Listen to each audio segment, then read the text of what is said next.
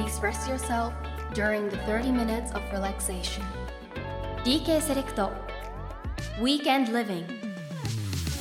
皆さん今週もお疲れ様です。松下洸平です。DK セレクトウィークエンドリビング来週の活力になるような週末の夜にぴったりのリラックスタイムをお届けしていきます。今皆さんは何をしていますか？晩酌中の方。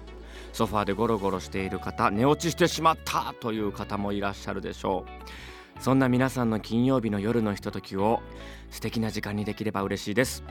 30分間の気分転換ぜひ楽しんでいてくださいね。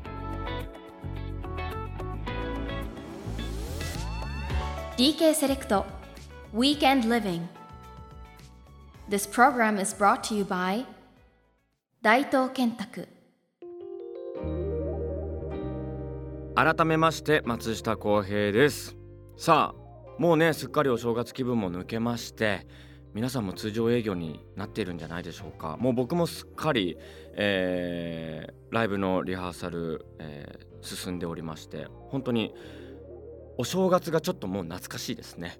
はい。あの頃は何にもせず本当に家でダラダラダラダラして何にも考えずに生きてたなっていうもうほんとちょっともう遠い昔の記憶になりつつあるぐらい今ちょっとバタバタしてますけども。ねえ1月の20日からツアー始まりますけどかなりね、えー、今回のツアー楽しいですよ。皆さん。まあもちろんね声出し OK になってるってこともありますけれども本当にあの前回のポイント2ポイントのツアー、えー、の何て言うんだろうなスケール、えー、もちろん大きな会場でやるっていうのもありますけど本当にあの我々が発するエネルギーもバンドメンバー含めてかなりパワーアップしているので皆さんぜひあの楽しみに待っていてほしいなと思います。実は今日あのいつものスタジオじゃないんですよ。はい。あの何て言うんですかね。ちょっとこうこじんまりとしたはい。相変わらず素敵な景色の中でやらせてはいただいてるんですけどちょっとねこじんまりしてまして実はね普段はブースの中に僕一人なんですがでブースの向こうにえー、たくさんスタッフの方がいらっしゃるんですけどそのねいつも外にいるスタッフさんがね全員ブースの中にいるんですね。あのすごい嫌。緊張しますよねこれ。であの普段のブースは、えー、ガラスがあってその向こうに、えー、ディレクターの方がいらっしゃるんですけどもうこのガラスもないんですよ。もう目の前にディレクターさんがいてもう全員が、えー、一つ屋根の下で、えー、今日はお届けするというねちょっと不思議な回ですけれども。はい、えー、大河ドラマの光る君へがね放送スタートいたしました。皆さんご覧になってますでしょうか？僕もね初回ドキドキしながら見ましたね。まあ初回からかなり壮絶なストーリーと、えー、シーンが盛りだくさんでちょっとねこれから波乱万丈な真宙の人生がちょっとね1年かけて皆さんと一緒に見届けていけると思うとちょっとワクワクドキドキしますけれども本当にね自分が出るのも忘れてね気づいたらもう泣いてましたね。すごいですね。あの真宙の子役時代を演じてらっしゃる方も本当にもう迫真の演技でもうそれに圧倒されてしまってで無事に終わってていうか僕これ出んのか？みたいなね。ちょっとねゾワゾワしましたね。はい、まあ、ちょっとねいつ登場するかとかっていうのはまだ言えないですけれどもね皆さんちょっとそちらもあの楽しみに待っていただければなと思います。はい。松下洸平がお送りしています。TK セレクトウィークエンドリビング、えー、先週の放送でですね自分に一言であのうさぎの置物、えー、僕がですね去年ですね、えー、去年のえとうさぎ年だったので家に、えー、うさぎの置物を置いてたんですけれども年が変わって辰年になりました。なので自宅に置いてあるうさぎの置物これ12年間もどこにしまっておけばいいのかと。いうことをつぶやいたところたくさんメッセージいただきました、えー、まあ、本当に自分で考えろやっていうことなんですけれども、えー、せっかく、あのー、いろいろ送っていただいたのでちょっとご紹介したいと思います。神奈川県にお住まいのラジオネームニコさん。うさぎの置物の件。タイムカプセルとして預けて12年後に自宅に届けてもらうのはどうでしょうか？そういうサービスがあるそうですよ。せっかくなので12年後の自分へのメッセージも添えてみてはということ。これすごいですね。こんなサービスがあることすら知らなかった。ねえ。なるほどね。だこの12年後に届けていただくこの業者さんにはもう絶対に12年後もやっておいていただかないとね困りますけど。でもすごいですね。確かにね。タイムカプセル。僕タイムカプセル埋めたことないな。あります？あります？って誰に聞いてるんでしょう。皆さんはありますか？タイムカプセルって。よくね成人式とかの時にあの小学校の時に埋めたタイムカプセルを二十歳の自分へみたいなねあの手紙と一緒にこう成人式の日にみんなで掘り起こすみたいな話聞いたことありますけど僕ないな。あるあったのかな？僕ね本当にあの昔の記憶が全くない人間なんですよ。恐ろしいぐらい。本当に。これまたどっかで機会があれば話しますけどね。あの自分が何年何組だったかもあんまり覚えてないんですよね。なので自分が忘れてるだけで埋めてるのかな。ちょっと僕の同級生の人聞いてたらあの埋めてたか埋めてないかだけちょっと教えてもらっていいですか。はい忘れてる可能性あるんで。これすごいですね。こんなサービスがあるんだ。はい、えー、その他にもですねいくつか、えー、ご紹介します。ラジオネームエリカさん。うさぎさんはそのままに毎年同じサイズの仲間たちをどんどん増やしていくのはどうでしょう。ということでねこうあの片付けないで、えー、そのまま飾って仲間を増やしていくっていうねやり方。結構ねおすすめいただいた方他にもたくさんいらっしゃるんですよ。番組公式 X にもねいくつか届いております。ひろこさん。うさぎの置物ならある意味毎年飾れるしイースターの飾りにも使えるんじゃないのかな。とか、えー、ジョン・コヘさん。我が家には十二支全部置物が飾ってあります。いっそのことしまわないで毎年増やしていくのはどうですか？えー、みどりさん、えー、うさぎの置物ねとりあえず入る大きさの箱を用意してもらってうさぎと書いてクローゼットの奥にでも置きましょうか。そしてラジオでどこに置いたか発表してください。11年後の寅年の年末にそろそろクローゼットの奥からうさぎの置物出しときよってみんなが教えてくれるから優しい。皆さんに支えられて生きております私。優しいことを言ってくれますね。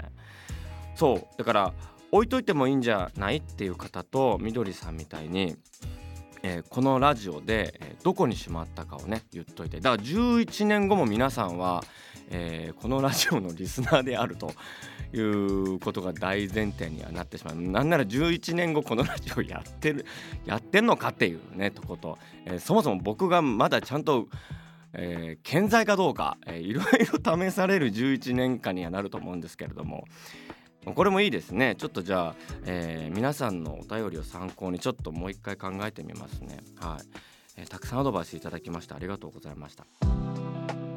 J-WAVE から松下洸平がお送りしています。DK セレクトウィークエンドリビングさて1月のメッセージテーマはよろしく2024ということで皆さんの2024年の目標抱負どんな1年にしたいか教えてくださいということでこちらにもたくさんメッセージいただいています。ご紹介します。兵庫県にお住まいのラジオネームきなこもちさん。ありがとうございます。私の2024年の目標は自分の誘惑に負けないことです。私は欲しいものがあると何の躊躇もなく買ってしまうんです。浩平さんはなんかこれを見つけると立ち止まってしまうものとかありますか？いやわかりますよ。本当に。誘惑だらけですからね。この世は。もうね街歩いてるとね例えばあのお洋服屋さんとか前通るとあちょっと見てみようかなとか入っちゃったりしますしご飯屋さんとかねあとパン屋さんとかね。別にお腹空いてなくてもパンって買っちゃいますからね。何なんでしょうね。いや本当にね2024年あのきなこもちさん頑張ってくださいね。本当にあの常に自分と会話しながらはい。私は今これが本当に欲しいかどうかもう己に問いながらねちょっと生きていっていただきたいなと思います。ちなみに見つけると立ち止まってしまうのは何でしょうね。まあ本当にいっぱいありますけど僕ねいつも思うんですけど例えばねスーパーとか行ってまあ、今日は自炊しようなんて思ってスーパー行くじゃないですか。で食材お目当ての食材をカゴに入れましてで本当にその日作る、えー料理の材料だけをカゴに入れてよしこれで OK だあとは帰って作るだけだと思ってレジに向かう時にこのレジの手前に、まあ、いろんなスーパーにもよると思うんですけど大体のスーパーはそうだと思うんですけどお惣菜がもりもりって置いてあるじゃないですか。こっちの方が美味しいんじゃないかなって思っちゃうんですよ。で危うく買いそうになるんですよ。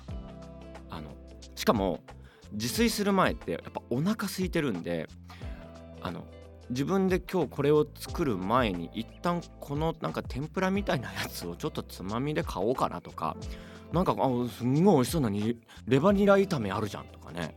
なんかもうあそこでいつもね立ち止まってね誘惑に負けそうになるんですけど買わない。自分で作るんだと思ってね。茶碗蒸しとかね。あと、えー、何でしょう。クラゲの中華炒めみたいなね。ああいうの。なんであんな美味しそうなんでしょうね。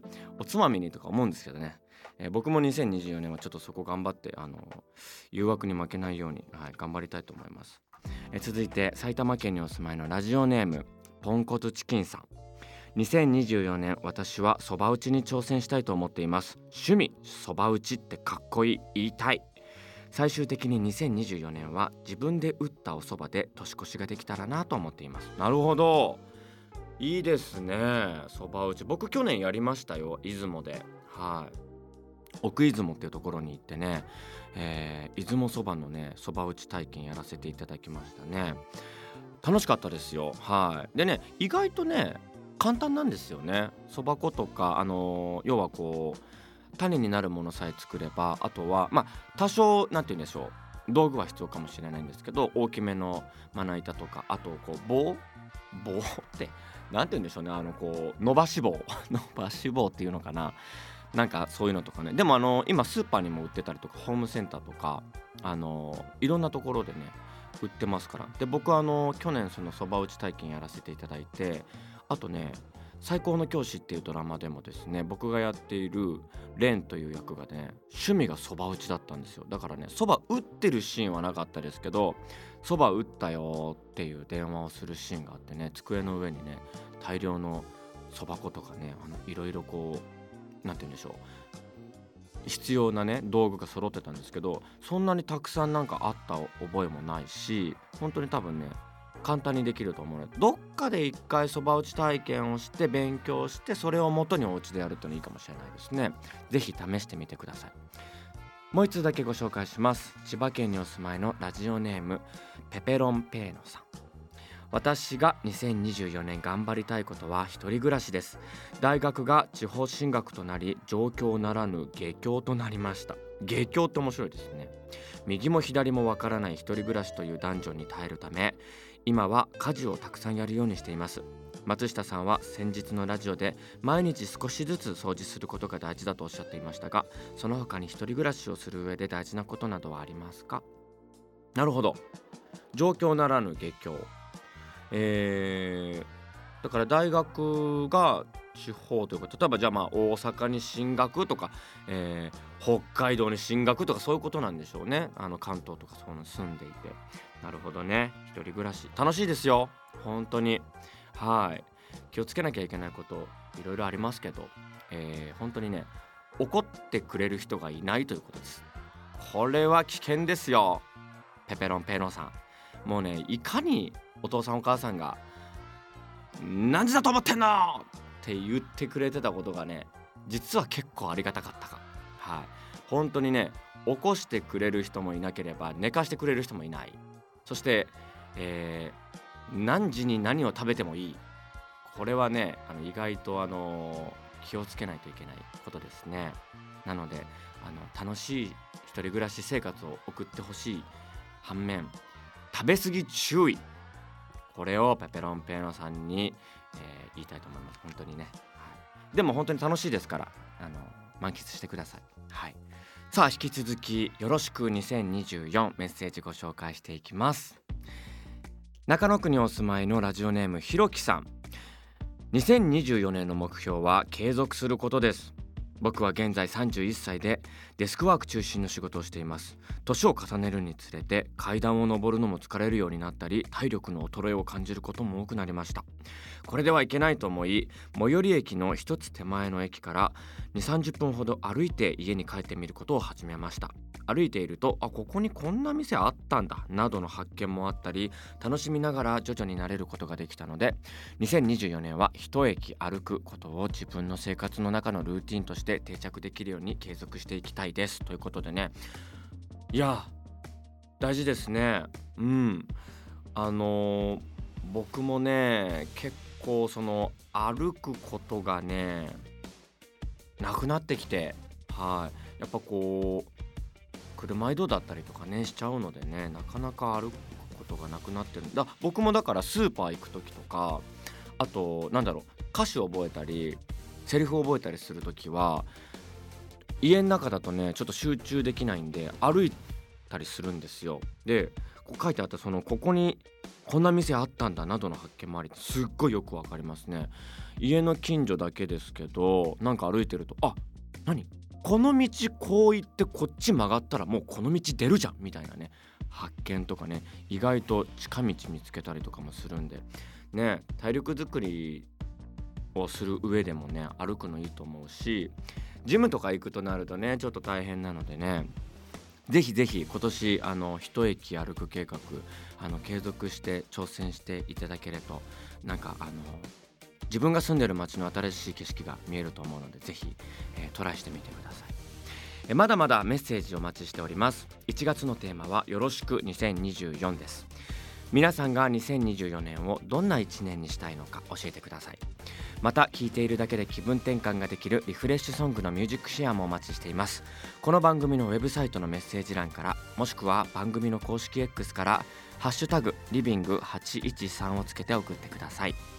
番組のサイトには僕が CM に出演している BK セレクトのウェブサイトのリンクも貼られていますのでぜひ覗いてみてください。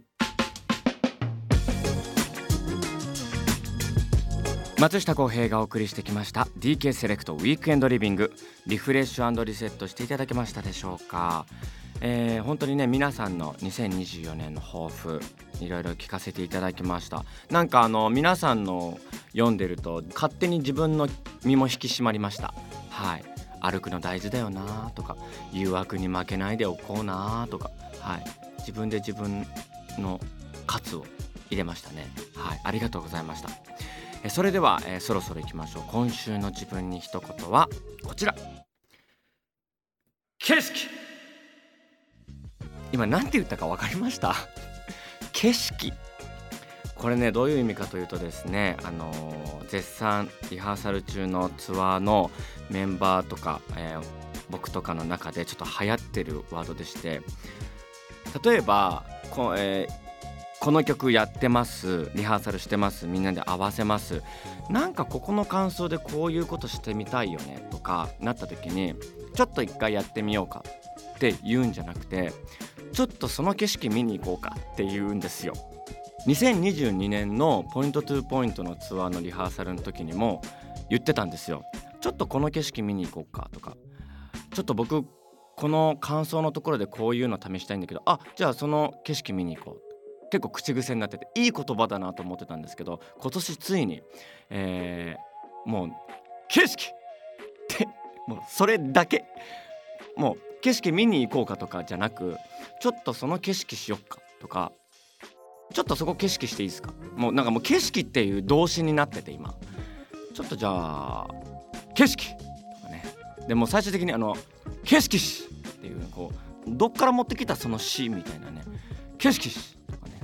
んなことばっかり言っててだから今週は本当にね何回景色って言ったか分かんないんでね一言景色。はい。皆さんと一緒にねあの景色見れるの楽しみにしております。ツアーでねいろんなところ回りますから同じ景色を皆さんと見て盛り上がれたら嬉しいなと思います。